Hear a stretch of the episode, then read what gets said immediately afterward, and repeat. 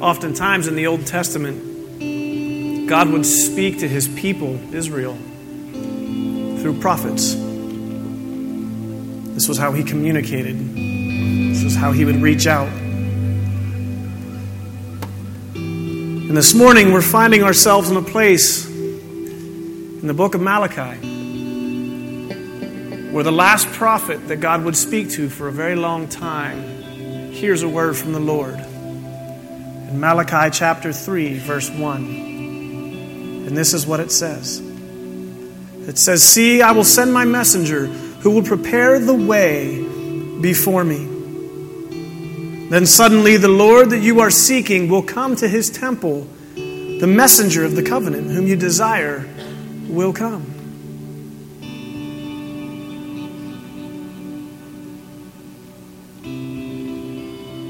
And then for 400 years, voice of God would remain silent.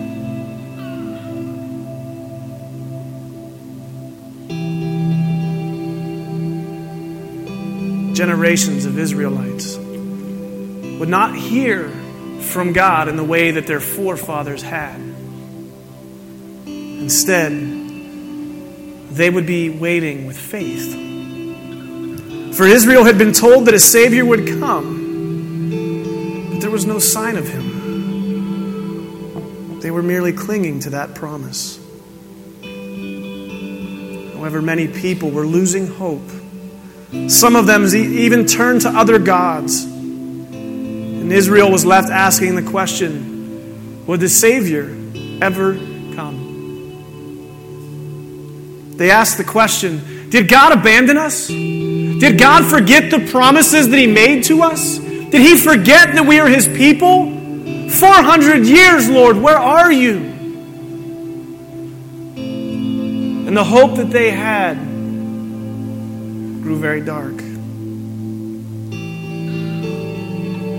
But in Luke 1, we see that God had not forgotten His people at all. And for the first time in 400 years, God prepares to speak. As he sends the, the angel Gabriel to a man named by the name of Zechariah, as we see in Luke 1. He shared with Zechariah through the angel that Zechariah, your prayers have been answered.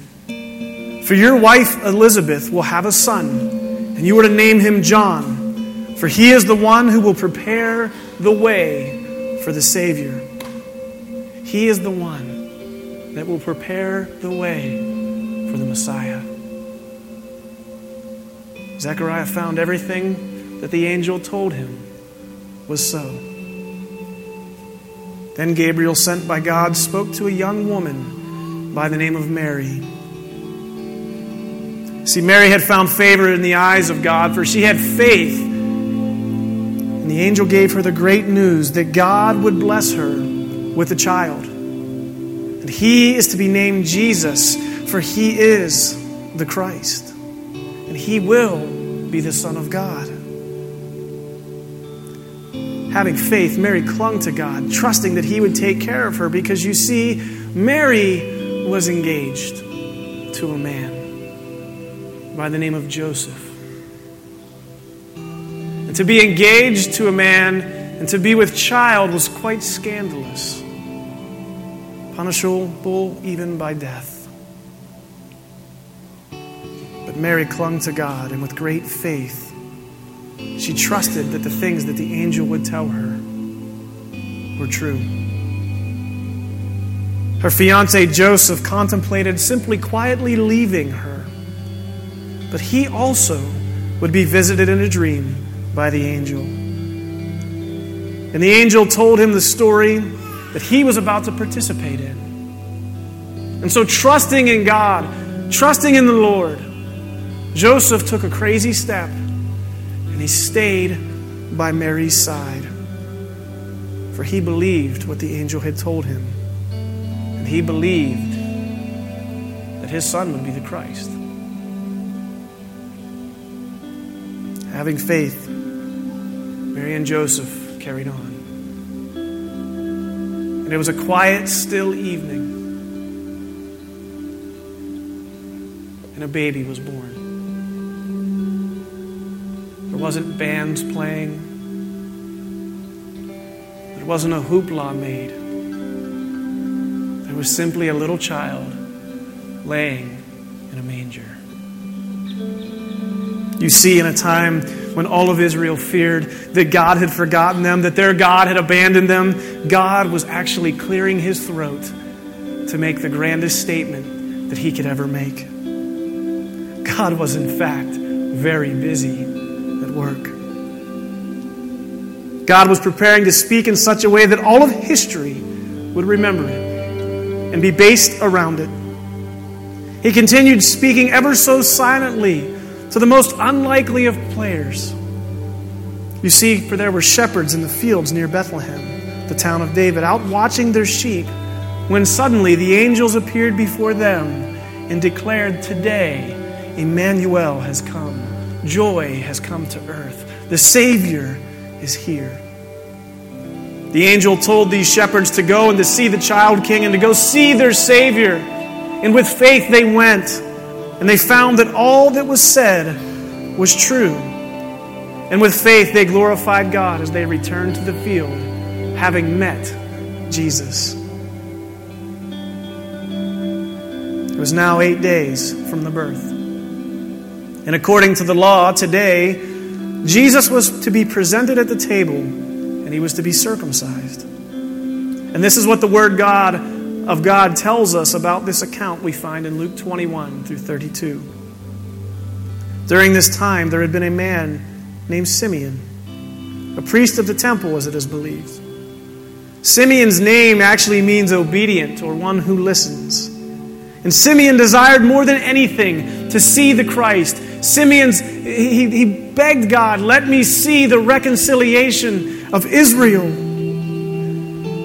He said, I want to see the Christ. And so he prayed and he shared with God that before his days were done, that all he desired was to see Israel restored and to see the one who would do so. And how much of a blessing this would be. Please, O oh Lord, please, O oh Lord, allow me to see the Savior. Time and time again, Simeon would cry out to the Lord. But today, something would be very different. Because today you see, God would speak. While in prayer to God, the Holy Spirit came upon him and revealed to him a promise a promise that he would see the counselor of Israel, the Christ, Emmanuel. Think about it 400 years of silence, 400 years of nothing.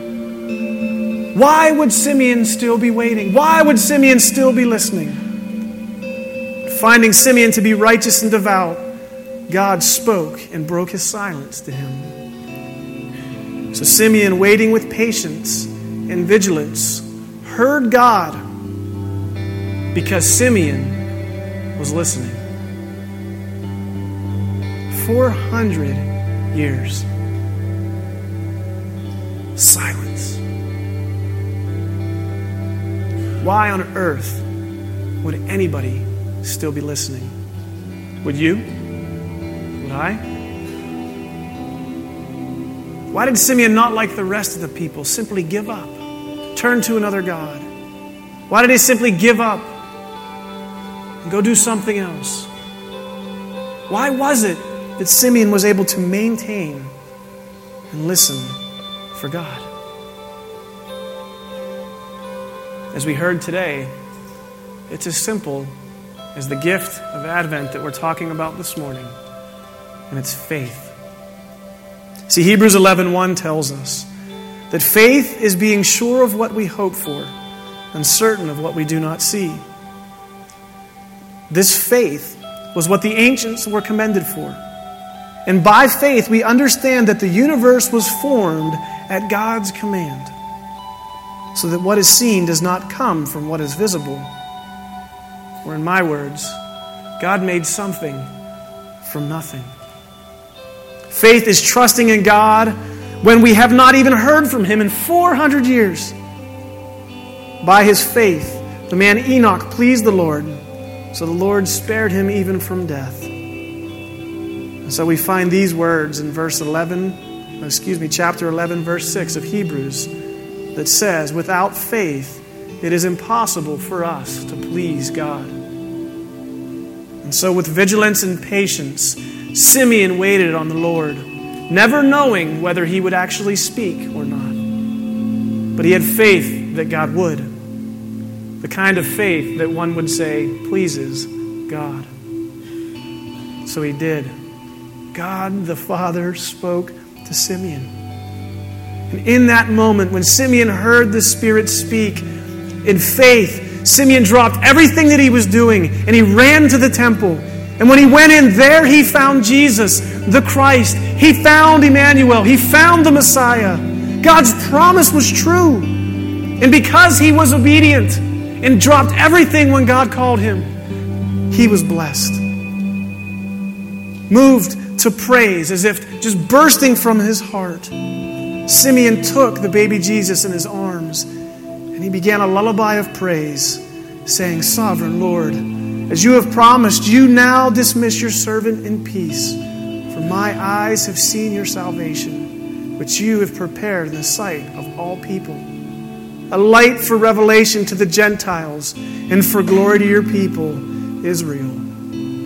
Church, the counselor has come. Today, we celebrate the faith that so many had, so many that played a key part in Christianity. The Zechariah, his wife Elizabeth, Mary and Joseph, the shepherds, and finally Simeon. During this time of Advent, are you vigilantly and patiently waiting on God to speak to you? like he did to Simeon. And if God does speak to you, will you have the faith to hear him? Will you be listening? Or will you be too busy? After all, it is faith that pleases God. And haven't we too been told that Christ will return? It's said in Revelation 22 7 that I am coming soon. And blessed is the one who keeps the words of prophecies written in this scroll. Church, let us listen with great faith that Emmanuel will return. Let us practice patience and vigilance, and let us pursue Christ. For this is the true gift of Christmas. Jesus was sent to this place to pay for the debt that each one of us owes. You see, when Adam and Eve ate that apple and they sinned. That sin separated us from God. We were created perfectly in His image, and this sin broke this. And if you repent from your sin and you give your heart to Christ, for He is knocking at the door of your soul, Christ can mend you. Christ desires a relationship with each one of us. He desires for us, like Simeon, for us to put our faith in Him. I pray that today is that day for you. That today is the day that you will put your faith in Christ. Because, see, this season is the season that we remember what the angel said to the shepherds in the field.